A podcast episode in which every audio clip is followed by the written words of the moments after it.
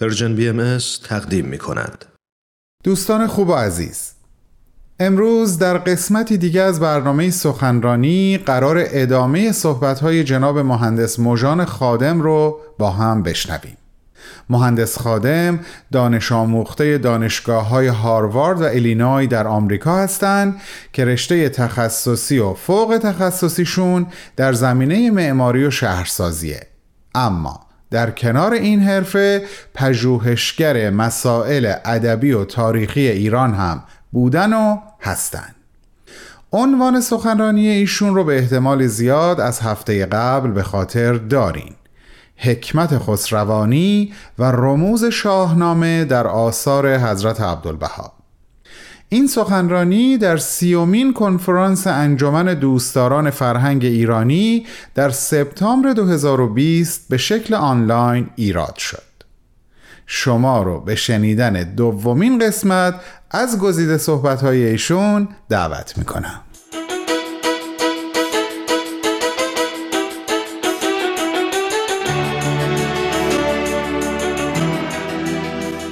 اینک به برخی از اشارات مکتوب حضرت عبدالبها به شاهنامه فردوسی و متون حماسی و اشراقی آن می‌پردازیم تا معلوم شود تا چه حد حضرتشان به هویت ایرانی خود عشق می‌ورزیدند و تا چه حد به این اثر ادبی، تاریخی، حماسی و عرفانی که حقیقتاً سند هویت ایرانی است علاقه‌مند بودند. همان گونه که گفته شد، شاهنامه آکنده از آموزه‌های فرهنگ خسروانی باستان ایران است و بسیاری از این آموزه‌ها رمزگونه به نظم کشیده شده است، چنانکه فردوسی خود می‌گوید: تو این را دروغ و فسانه مدان، به رنگ فسون و بهانه مخوان، از او آنچه اندر خورد با خرد، دگر بر ره رمز معنی برد. من صدها صفحه یادداشت از اشارات عبدالبها عباس به رموز و اسطوره‌های شاهنامه تهیه کردم که حقیقتاً حاکی از احاطه ایشان بر کلیه داستان‌ها، اساطیر و رموز شاهنامه میباشد، ولی به خاطر ضیق وقت فقط به برخی از آنها درباره مهمترین قهرمانان شاهنامه و داستان‌هایی که بیشتر دوستان با آنها آشنایی دارند میپردازم و به این مناسبت اشارات ایشان را به 6 نمونه درباره قهرمانانی چون رستم و اسفندیار، فرود، کیخسرو، گودرز و گیو، سیاوش، گشتاسب و جاماسب محدود می‌کنم. اول نبرد رستم و اسفندیار. این داستان حاوی آموزه‌های مربوط به ستایش آزادی، نکوهش تعصبات و تحمیل عقاید دیگری بر دیگران است.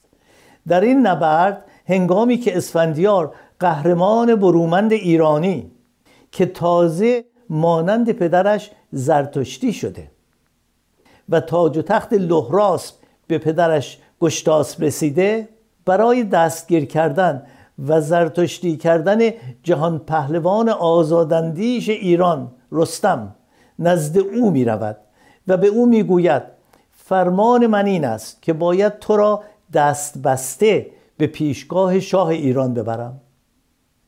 رستم که اسفندیار را دوست می دارد، با او با مهر و لطافت چنین می گوید: چنازی بدین تاج لهراسبی، بدین تاز آیین گشتاسبی، که گفت دست برو دست رستم ببند، نبندد مرا دست چرخ بلند. من از کودکی تا شدستم کهن، بدین گونه از کس نبردم سخن. مرا خاری از پوزش و خواهش است، از این نرم گفتن مرا کاهش است.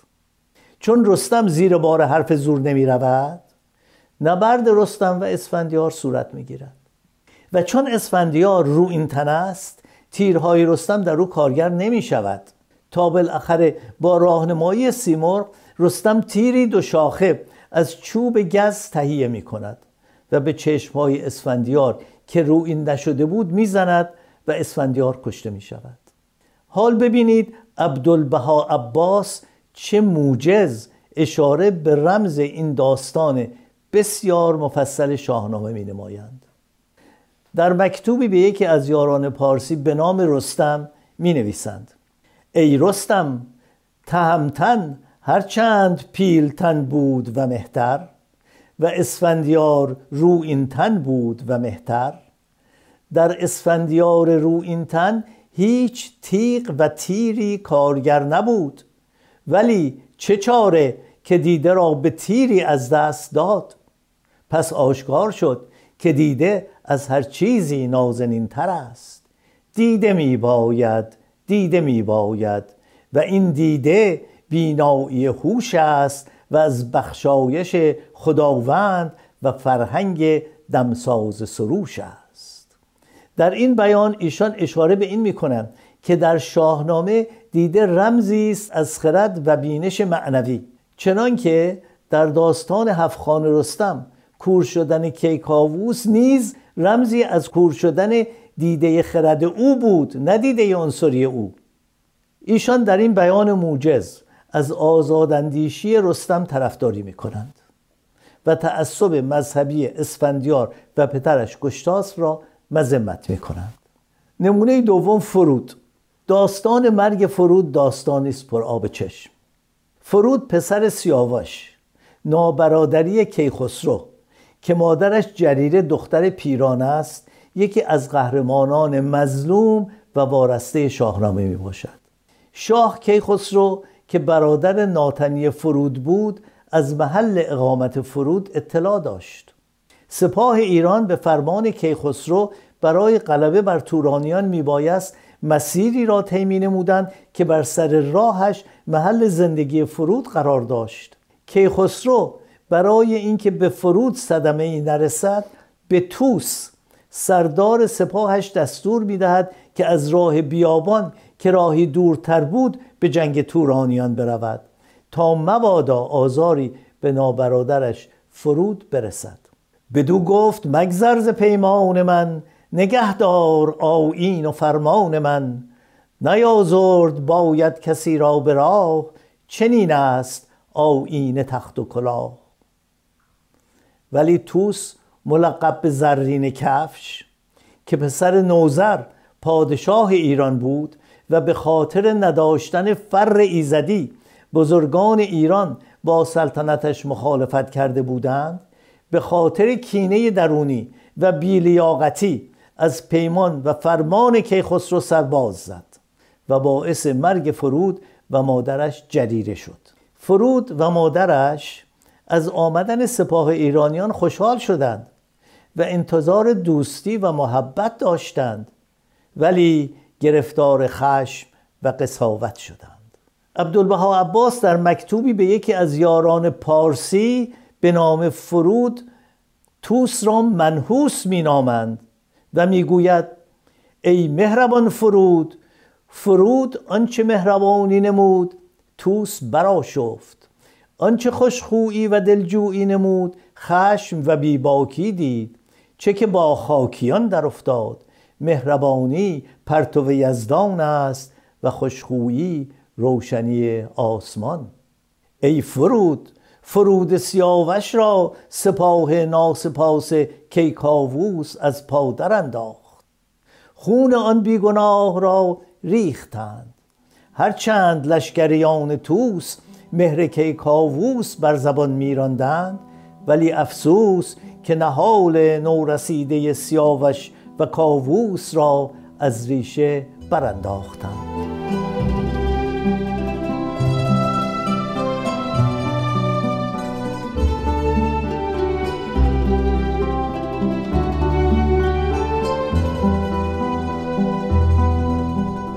دوستان پرمهر، شما شنونده گزیده صحبت‌های جناب مهندس خادم، معمار و پژوهشگر مسائل ادبی تاریخی ایران زمین هستید.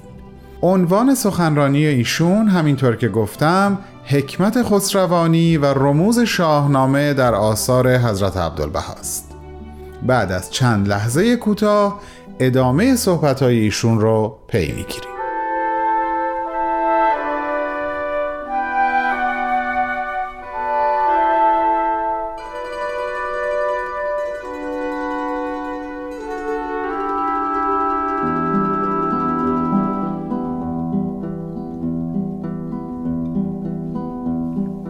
ملاحظه می کنید که در این نوشتارها با کلامی موجز چگونه به جزئیات داستان مرگ فرود اشاره می کنند. پس از کشته شدن فرود، جریره مادرش پس از سوختن گنجهای دژ و کشتن اسبهای آن به بالین پسرش می رود و خود را هلاک می کند. بیا آمد به بالین فرخ فرود، یکی دشنه با او چو آب کبود، درخ را به روی پسر برنهاد، شکم بردرید و برش جان بداد. نمونه سومی که میخوام خدمتون عرض بکنم و اشاراتش در آثار عبدالبها عباس، کیخسرو هست. شاه کیخسرو پسر سیاوش، نابرادری فرود و نوه کیکاووس و افراسیاب است و در دیانت و شهامت و پاکی سرآمد شاهان کیانی است. مادرش فرنگیس دختر افراسیاب است. او در توران پس از کشته شدن سیاوش در خانه پیران ویسه زاده شد و آنجا بود تا شبی گودرز پهلوان خواب می‌بیند که سیاوش پسری به نام کیخسرو در قلمرو تورانیان دارد. گودرز پسر خود گیو را که از پهلوانان ایران بود برای پیدا کردن کیخسرو به توران میفرستد. گیو پس از 7 سال جستجو او را مییابد و به ایران میآورد و برخلاف رأی توس به سلطنت میرساند. کیخسرو پس از 60 سال پادشاهی مظفرانه از تخت کناره میگیرد و آن را به جانشینش لهراسپ میسپارد و خود برای عبادت به کوه ها می رود و پس از جستجوی بدن در آب روشن به فراز کوه می رود و با طلوع آفتاب ناپدید می شود و در دوران سوشیانس برای کمک باز خواهد گشت. کیخسرو صاحب جام جهاننما یعنی الهامات الهی بود. او بود که در جام جهاننما محل در بند شدن بیژن را در چاه افراسیاب دید و رستم را برای راهنمایی او به آنجا فرستاد و باعث رسیدن بیژن و منیژه به وصال هم شد. حضرت عبدالبها مقام کیخسرو را به مقام انبیاء الهی ارتقا می‌دهند و می‌گویند که او به مقام فناء فی الله رسید. در دستخطی به یکی از یاران پارسی به نام کیخسرو چنین می نویسند: ای کیخسرو، هم نام تو جهان هستی را فراموش نمود و به جهان راستی دل بست، باختر نیستی جاودان نپسندید و از خاور هستی یزدان درخشید و ساغر زندگانی جاودانی چشید و شیرینی دیدار پروردگار دید. تو هم که هم نامی بکوش تا از این دریا بهره‌ای بری. نمونه 4 که میخوام خدمتتون عرض کنم گودرز و گیف هستند. اشارات به اینها در آثار عبدالبها عباس. 2 قهرمان بزرگ شاهنامه هستند: پدر گودرز، پسر گیو. همون گونه که گفته شد، گودرز شبی خواب دید که پسر سیاوش کیخسرو در توران زمین است. او پسر خود گیو را برای یافتن او به توران فرستاد. گیو 7 سال جستجو کرد تا کیخسرو را یافت و برای سلطنت او را به ایران آورد. حال ببینید عبدالبها عباس چه میگوید. ایشان به یکی از یاران پارسی به نام گیو چنین می نویسند: ای مهربان پور گودرز، کیانیان را پسری چون گیو خدیو بود، جویای کیخسرو گمگشته ترکستان. تو نیز پور گودرز یزدانیانی، در بیابان یزدان کیخسرو نهفته آسمان را بجو و از دست اهریمن و ستمکاران رها کن و در کشور یزدان به ارمغان آر، جانت خوش باد. نمونه 5 خدمتون میخوام عرض کنم در آثار عبدالبها عباس بهش اشاره شده، سیاوش هست. سیاوش پاکدامن و مظلوم.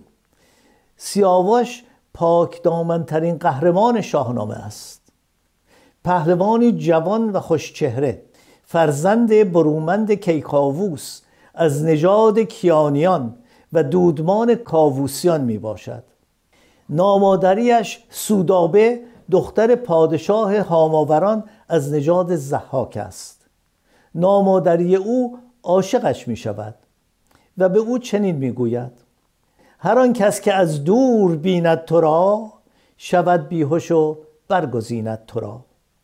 ولی سیاوش فریب سودابه را نمی خورد و برای اثبات پاکدامنیش باید از میان هیمه های آتش بگذرد.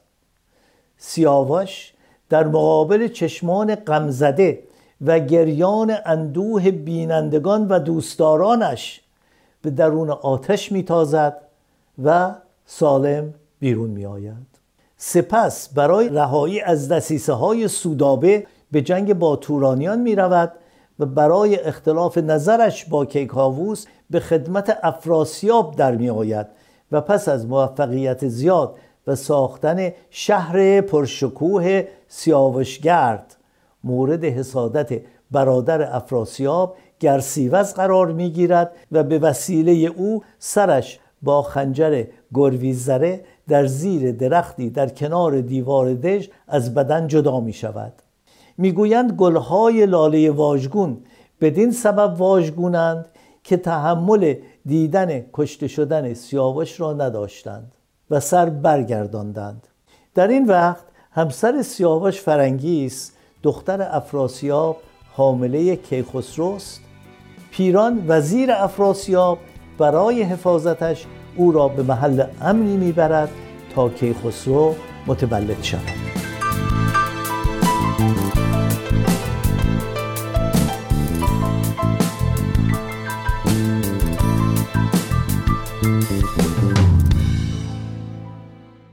همراهان گرامی، این بود بخش دوم از صحبت‌های جناب مهندس موژان خادم، دانش آموخته رشته‌های تخصصی و فوق تخصصی معماری و شهرسازی و همچنین پژوهشگر مسائل ادبی و تاریخی ایران عزیزمون. عنوان سخنرانی ایشون که در 30مین کنفرانس انجمن دوستداران فرهنگ ایرانی در سپتامبر 2020 ایراد شد، عبارت هست از حکمت خسروانی و رموز شاهنامه در آثار حضرت عبدالبها. شنبه آینده بخش سوم و پایانی این سخنرانی پخش خواهد شد. امیدوارم همراه ما باشین. با بهترین آرزوها.